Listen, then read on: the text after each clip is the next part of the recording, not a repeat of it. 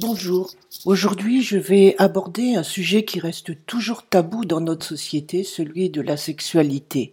Car il faut dire que le cancer l'impacte vraiment de manière très importante et à différents niveaux.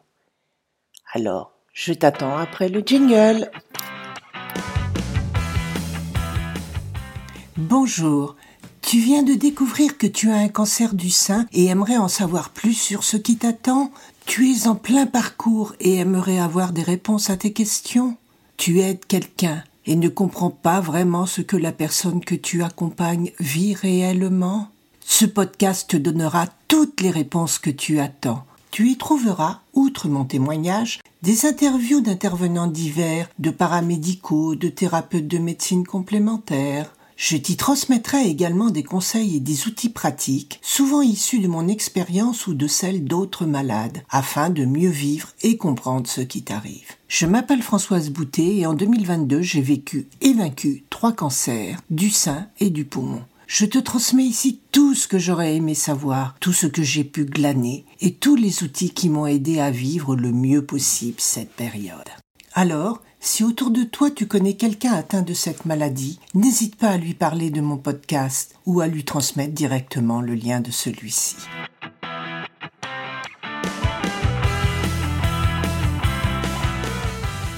Personne ne nous en parle jamais, mais le plaisir sexuel est très très affecté par le cancer et par tout ce que nous vivons. Et le pire, c'est que le cancer nous impacte à différents niveaux. Et je crois que malheureusement, j'en ai expérimenté la plupart. Et ça continue même dans l'après-cancer. Au début, il y a le stress, le choc de l'annonce, et toutes les émotions négatives évidemment qui nous envahissent et qui nous font nous fixer uniquement sur cela. Qu'est-ce qui m'arrive? C'est grave Est-ce que je vais mourir? Et donc euh, le plaisir passe vraiment, vraiment en dernier à moins d'avoir un énorme appétit de vivre ici et de profiter de l'instant présent. Mais je connais peu de monde à qui cela soit arrivé. Puis il y a l'opération et la douleur. Pour ma part, je n'ai pas eu mal après l'opération des seins, après les deux tumérectomies. Et au contraire, j'avais un formidable appétit de vivre qui ne diminuait en rien mon désir sexuel, même si, eh bien, euh, on dira que les secousses étaient difficiles à gérer. J'avais également la chance de ne pas avoir de médicaments mais du paracétamol. Donc tout s'est bien passé jusqu'au début de la radiothérapie. Et là, ça a été l'enfer. Parce que le corps est très très fatigué et en plus j'avais deux heures de trajet quotidien.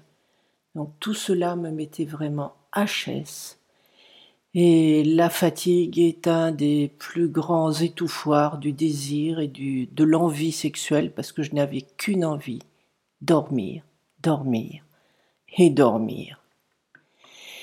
Et malgré tout, on peut dire que l'envie passe au second plan parce qu'on reste dans ce mode survie où tout ce qui importe, c'est de bien traverser ce traitement. C'est surtout de se dire, de prendre soin de soi, de se de vérifier que l'on n'est pas brûlé, de vérifier que tout va bien, que le corps arrive à tenir. Donc euh, tout ce qui est de l'ordre sexuel et autres passe vraiment, vraiment derrière. Et puis il y a eu l'opération du poumon, qui a d'abord été précédée par de nombreux examens anxiogènes, donc qui m'enlevaient tout désir, toute envie de plaisir. Et puis l'opération, une grosse opération, dont je suis sortie à rempli de médicaments, parce que la douleur était là, présente. Pendant plus d'un mois, je, peux dire que je me suis parfois tordue de douleur. J'ai très mal dormi, je n'avais pas d'horaire ni pour dormir, ni pour manger, je passais parfois des nuits blanches. Et le sexe était vraiment, vraiment euh, tout à fait derrière euh, mes préoccupations.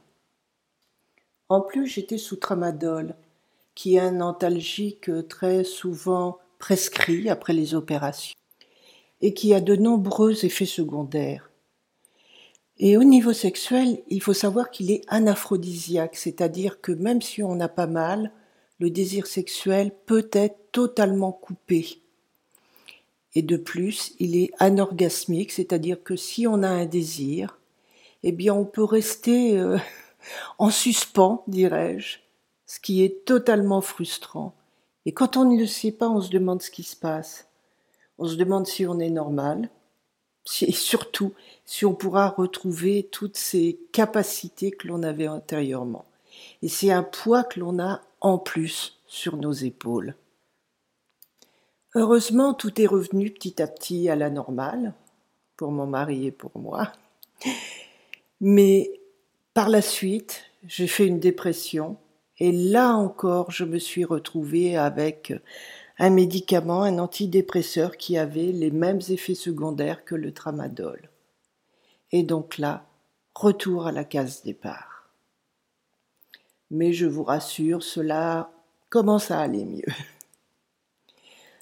En plus de tous ces problèmes physiologiques, il y a d'autres problèmes qui se greffent dessus. Le moindre étant la confiance en soi et la vision que nous avons de notre propre corps. Personnellement, je n'en ai pas été impactée parce que j'ai déjà des cicatrices un peu partout. Enfin, quand je dis pas impactée, pas trop, parce que j'ai quand même demandé à mon mari s'il me trouvait toujours désirable. Et ça, c'est quelque chose que l'on a au fond de soi la peur de ne plus être pareil, de ne plus être désirable, de ne plus être euh, belle et suffisamment belle aux yeux de la personne qui vous aime et qui vous donne du plaisir. Alors, comment s'en sortir? Heureusement, il existe de nombreux outils, de nombreuses techniques. L'une d'elles étant de s'adresser à une sexologue. Maintenant, on en trouve de très performantes sur le net. Et un autre moyen, très radical, je le reconnais, que j'ai personnellement expérimenté et que j'ai également organisé dans ma ville, c'est de se faire prendre en photographie par euh, une photographe ou un photographe expérimenté et qui met en valeur votre féminité, qui vous montre que vous êtes belle, même avec des cicatrices ou même avec un sein en main. En moins, pardon. Et si cela t'intéresse, je t'invite à écouter l'épisode précédent, l'épisode 50, dans lequel la photographe que j'avais invitée, Gaëlle Villaume, explique comment une séance de photographie se passe. Et vraiment, c'est une expérience à tenter parce que là, après, on peut dire je l'ai fait. Et surtout, ça booste la confiance en soi. Et ça nous montre que nous sommes belles. Ça m'a montré que j'étais belle. Il existe certainement d'autres moyens de, de nous remonter l'estime de nous, de nous faire euh, sentir belles. Et c'est à toi également de les expérimenter, de regarder ce qui te convient. Et je te remercie de me mettre en message ce que tu as trouvé qui te convient à toi. Alors j'espère que cet épisode t'aura aidé et je te donne rendez-vous pour le prochain où je te parlerai de la cure de rééducation de respiration que je suis en train de faire en ce moment. Alors, à bientôt sur Salade de crabe.